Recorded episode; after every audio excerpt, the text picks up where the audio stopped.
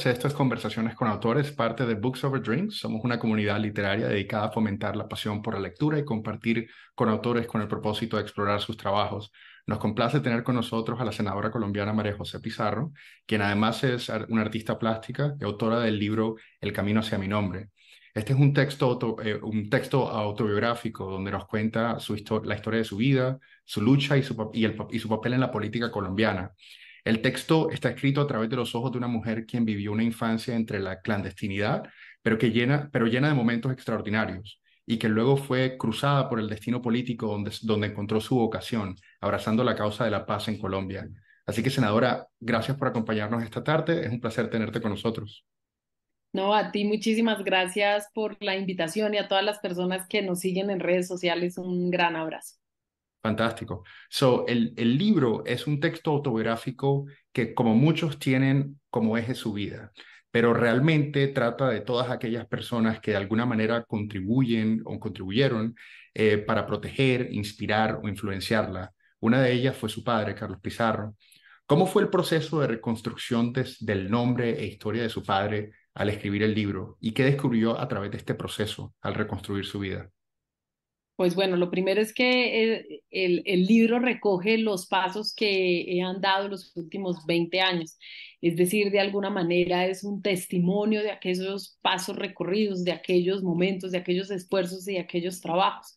Puedo afirmar hoy con total tranquilidad que he dedicado los últimos 20 años de mi vida a recuperar la memoria de mi padre y desde una visión muy individual, pasando por una memoria mucho más colectiva, después eh, también en esta imagen pública estos últimos años, pues por supuesto encontrarme no solamente con un hombre que superó con creces mis expectativas, es decir, ya no solamente el amor o el cariño, el afecto que puedes sentir eh, una hija hacia su padre eh, y sobre todo hacia un padre que fue asesinado, es decir, que murió de manera eh, violenta, sino que también desde esa reflexión de mujer adulta encontrando a ese hombre además contemporáneo. Mi padre murió a los 39 años. Quiere decir que, que yo ya lo supero en edad, pues por supuesto haberme podido, pues digamos, hacer unas reflexiones que creo enriquecieron mi mirada sobre mi padre y me permitieron abordar su vida, sus reflexiones, sus luchas desde una lógica muy distinta, mucho más humana, pero también con una madurez política. Así que he tenido que estudiarlo para enriquecerme. Eh, hoy, por supuesto, extrañaría poder sentarme con él a tener eh, conversaciones, a poderle pedir consejos sobre eh, el momento en el que estoy viviendo, eh, pero también camino con la tranquilidad de no solamente haber recogido sus banderas, sino eh, de haber construido las mías propias, es decir, eh, continuar esos ciclos de la vida y por supuesto reconciliarme como hija, como niña, con ese padre que muchas veces también estuvo ausente. Y algo que quizá muchos no saben es que para mantener el proceso para mantener el proceso legal para esclarecer lo que ocurrió con su padre. Esto la llevó incluso a, tomar ciertas acciones para retomar su propia identidad como hija. ¿Nos podría hablar un poquito de esto también? Sí, sí, pues mira, por cuestiones de seguridad y precisamente a esa infancia o debido a esa infancia clandestina que tú eh, comentabas en la pregunta anterior, eh, pues tuve que cambiarme el apellido. Eh, cuando mi padre lo asesinan, yo tenía otro apellido y por lo tanto legalmente no era hija de mi padre, es decir, existía el afecto, las fotos, las memorias, los recuerdos, en fin, todo, pero no existía el documento legal que me permitiera, eh, eh, que digamos que fuera reconocida como parte civil en el proceso judicial por el asesinato de mi padre.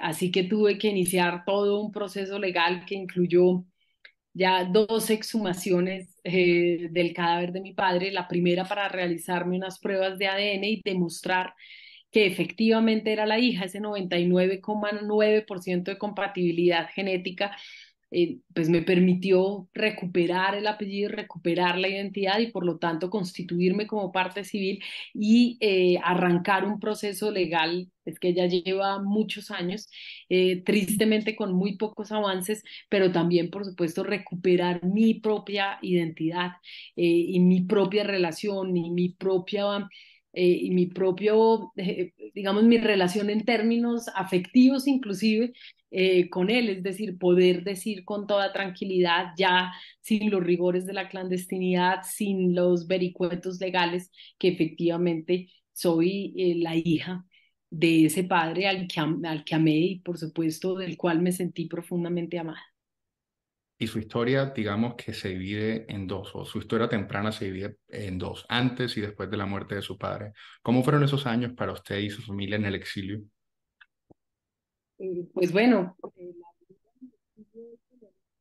justo le estar comentando, no importa si tú tienes cinco años, 10, 20, 30, 60, en el momento en el que tú tienes que abandonar no solamente tu núcleo familiar, tus redes, tus espacios, tu hogar, eh, seguridad, eh, pues por supuesto eh, llegas a un país en el que en el que tienes que reconstruir una nueva vida sin nada de lo que te acompañaba antes. Es decir, sin la familia, sin la red de apoyo que es tan importante, sin los códigos sociales a los cuales estás acostumbrado y por supuesto asumir eh, los rigores del, del migrante, de aquella persona que deja su hogar y se aventura en otras tierras. Eh, por distintos motivos. Terminamos muchos haciendo el trabajo que los que viven en esos países no quieren hacer. Sí, eh, pues se critica al migrante y siente la gente un poco esa, esa invasión, pero resulta que limpiar las calles, limpiar los baños, eh, prestar servicios, cuidar adultos mayores, cuidar niños o limpiar las casas. No es un trabajo que quieran de manera mayoritariamente hacer, sobre todo en estos países, así que son precisamente y es precisamente la fuerza migrante que termina haciéndolo. Y yo como cualquiera, como cualquier migrante, pues tuve que lo mismo, limpiar casas, cuidar niños. Em, y, dedicarme también a los servicios mientras se lograba construir en un país ajeno, con una niña muy chiquita de un año y medio, sin ninguna red de apoyo, un proyecto de vida. Caramba. Y en el 2010 llega a Colombia, eh, el, creo que para traer una exposición llamada Ya vuelvo Carlos Pizarro, Una vida por la paz. Y, y quería preguntarle acerca de su carrera política se ve bastante relacionada al, como decía, abrazar la causa de la paz. ¿Qué la llevó a tomar esta determinación de, y, cómo descubrió esa vocación y dio paso, al, y, dio paso del activismo a la, a la política? Yo creo que es un poco fruto de la causalidad uno le rehuye a ciertas circunstancias, pero la vida de alguna manera te va llevando a ellas. Yo en el libro precisamente comentaba, en la inauguración, pues yo tuve la posibilidad de encontrarme con un hombre maravilloso que era Xavier Binadé, eh, un periodista catalán en un país que han hecho, que ha hecho, bueno, una región eh, que ha hecho un esfuerzo inmenso por reconstruir su identidad, eh, por, digamos, por recuperar la memoria, es uno de los lugares emblemáticos de la memoria en el mundo, y tuve la oportunidad, eh, y él me dijo, ¿no? En la inauguración de la exposición, eh, me dijo, ahora tienes que pararte encima de la montaña y disfrutar este momento que estás viviendo, pero recuerda que esta es una cascada que no sabes a dónde te va a llevar. Y pues sí, precisamente traje la exposición aquí a Colombia y estando aquí en Colombia tomé la decisión de quedarme aquí donde iniciaba un nuevo proyecto de vida. Eh, tuve esa misma realidad me llevó no solamente a recorrer los caminos de mi memoria, sino de las memorias que estaban construyendo distintos sectores eh, de víctimas y sectores eh, campesinos, comunidades indígenas de mi país, en esfuerzos muchas veces solitarios y poco reconocidos, y por supuesto lograr em, y por supuesto, perdón, lograr pues, eh, pues con ellos eh, construir una memoria en común y también un, un, pues, digamos, como un emplazamiento público por la justicia en contra de la impunidad, por la dignidad, por la recuperación de derechos que nos habían sido negados y sobre todo por la reparación a comunidades enteras que en estos años de conflicto armado han sufrido lo imposible. Así que no solamente es la paz, sino entender que en el dolor nos reencontramos, que sociedades como la nuestra que se han asesinado eh, entre familiares, entre vecinos, entre comunidades, eh, por cuestiones eh, ideológicas, por pertenecer a bandos distintos que muchas veces heredaron el odio podíamos como sociedad heredar, pues, heredar algo diferente y es precisamente en el dolor tristemente donde nos hemos encontrado y donde podemos levantar entonces banderas que son comunes y eso pues por supuesto nos lleva a la primera bandera, la más común de todas, que es la paz, porque quienes hemos sufrido entendemos que no queremos ni para nosotros, ni para nuestros hijos, ni para los hijos de nuestra tierra eh, los dolores, las vicisitudes por las que hemos atravesado nosotros y que muy por el contrario deseamos construir un destino no solamente en paz, sino donde la reconciliación eh, posibilite la construcción de una nueva sociedad. Así que eh, es precisamente los caminos de la paz, además el compromiso por la paz, el que me lleva además a asumir este camino político cuando en el 2007 no solamente está en riesgo el acuerdo de paz, sino la posibilidad de, de, fortalecer la democracia colombiana, de avanzar en términos democráticos y termino eh, pues presentándome al Congreso de la República por una invitación que me hace en ese momento el hoy presidente Gustavo Petro eh, y entrando eh, a la política de mi país, que era precisamente el camino que muy seguramente debía recorrer mi padre si no hubiese sido asesinado. Una, una, algo, algo, que dice me, me, me, recuerda una conversación que tuve con eh, la doctora Angélica Abraham Martínez, ella es una académica especializada en el tema de la violencia en países como Colombia, y ella mencionaba que una de las razones por las que países se encuentran dificultades para salir de los ciclos de, de violencia es que muchas de las decisiones políticas se toman a corto plazo, muchas veces enfocadas en resultados inmediatos para favorecer reelecciones o cualquier otro número de, número de razones. ¿Cómo se puede cambiar ese paradigma? No sé si, no sé si está de acuerdo con eso o si, y si está de acuerdo, ¿cómo se puede cambiar ese paradigma para, para presentar eh, proyectos sociales que son más a largo plazo eh, para, como digo, frenar esos ciclos de violencia en países como, como el nuestro? Pues bueno, lo primero es que muy, muchas veces, eh, pues por supuesto, la paz viene acompañada de intenciones políticas, porque por supuesto la paz se construye con, eh, pues con, digamos, con, con, los gobiernos de los países y entre fuerzas eh, que se han declarado, pues, pues obviamente en abierta oposición armada a esos gobiernos o a ese Estado. y por lo tanto la, la, la intención empieza allí el, problema que yo creo es que no siempre hemos sabido convocar a la sociedad colombiana.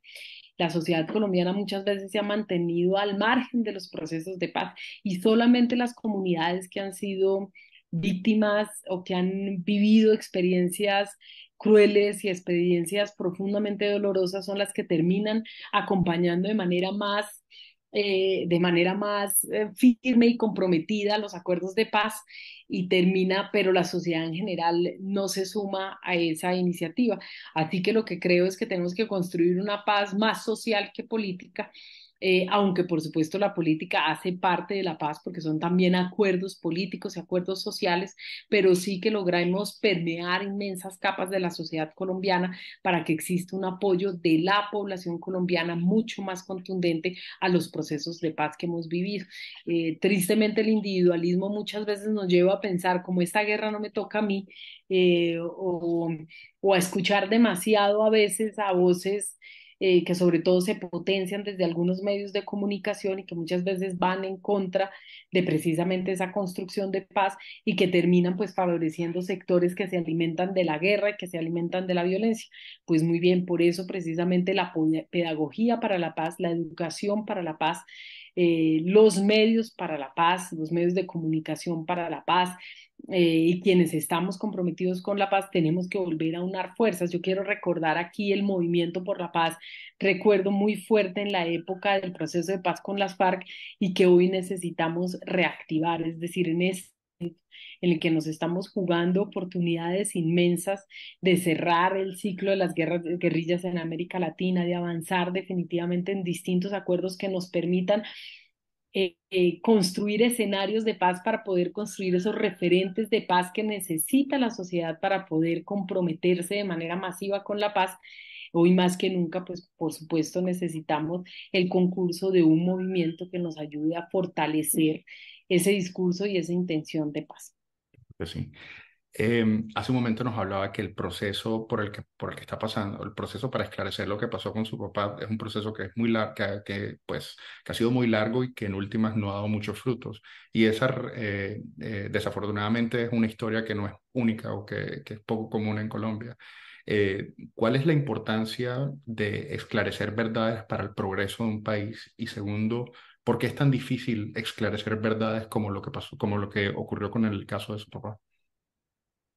Pues bueno, es profundamente difícil, empezaría por allí porque hay intereses muy fuertes. Tomar la decisión de asesinar un candidato o varios candidatos presidenciales en una misma contienda electoral no es una decisión que tomen un grupo de desadaptados o de guerreristas, eh, sino que es una decisión que toman sectores muy poderosos de la sociedad colombiana, que por supuesto en una eventual investigación que lograse llegar a los determinadores, no a los ejecutores, sino determinadores, es decir, a quienes tomaron la decisión de que estas personas fueran asesinadas, pues por supuesto entra en cuestionamiento su propia legitimidad y la propia construcción del poder que han edificado, la forma en la que han edificado el poder que han, eh, ostentado. Eh, así que, por supuesto, esos son los riesgos.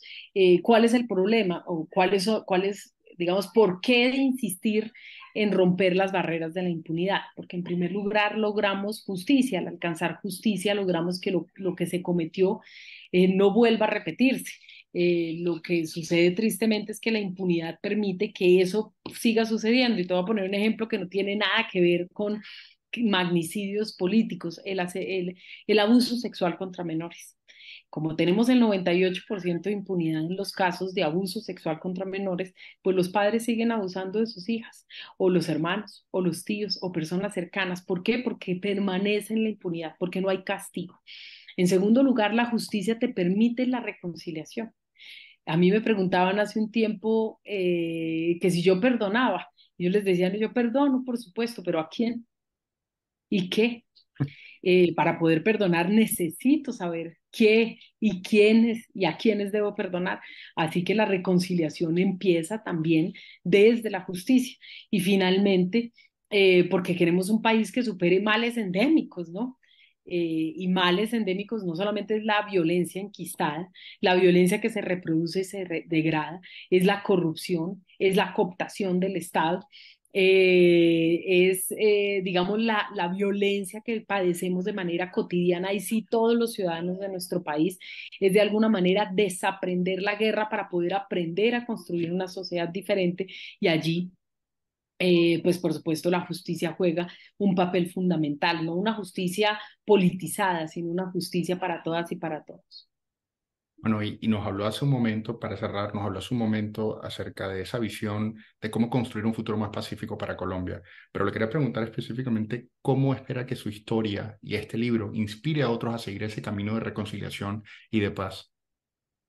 Pues lo primero es generar una conciencia de lo que vivió la generación de los que hoy somos, y yo lo he dicho, esa generación bisagra, es decir, que tenemos la memoria para entender las luchas de generaciones anteriores, pero que tenemos también la enorme responsabilidad de tramitar esas, esas, em, esas reflexiones que entre generaciones no se han podido dar.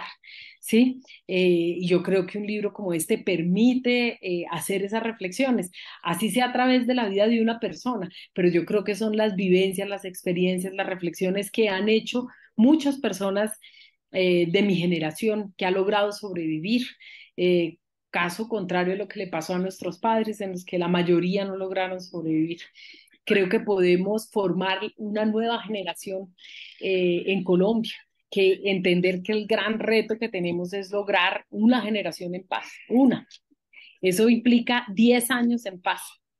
Ese es el gran reto. Si logramos eso, yo creo que ya podemos decir que estamos del otro lado. Eh, todavía no hemos logrado construir más de eh, meses o pocos años. Necesitamos construir, consolidar una generación en paz y eso se hace a través de la conciencia y de, por supuesto, empezar a ver al otro no como un enemigo al que debes destruir, sino una persona a la que puedes comprender, leer y comprender desde una visión humana, desde su ser, eh, y por supuesto una reflexión que creo que no podemos dejar de lado, y es la reflexión que tenemos las mujeres. Eh, yo creo que las mujeres, eh, no solamente aquí, sino en el mundo, estamos haciendo reflexiones necesarias. Nosotras hemos cuidado Yo creo que la palabra cuidado ahí tiene un valor trascendental desde lo femenino. Y es que hemos, cuidamos los hijos, cuidamos a los padres, cuidamos las familias, cuidamos los hogares, cuidamos las comunidades. Eh, las mujeres tenemos la capacidad de cuidar un país que han descuidado. El país ha estado profundamente descuidado. Eh, y porque ha estado descuidado es que pues, digamos, vemos muchas veces los horrores eh, cotidianos, así que yo creo que podemos recuperar eh, valores mucho más femeninos y por eso en el libro salen muchos rostros femeninos desde miradas y desde lugares muy diversos y distintos que han luchado profundamente por este país desde su lugar. ¿Desde qué lugar? Precisamente desde el cuidado. Y ese cuidado permite que nuevas generaciones asuman esas luchas, asuman los procesos cuestionen esos procesos y sean capaces de levantar unas banderas, no solamente desde una mirada crítica, sino por supuesto, eh, sin olvidarnos lo que somos, pero digamos construyendo también lo que queremos ser. Claro que sí. Eh, bueno, el libro se llama El Camino hacia mi nombre, está escrito por la senadora María José Pizarro. Vamos a compartir un enlace para que conozcan un poco acerca del libro y puedan adquirir su copia.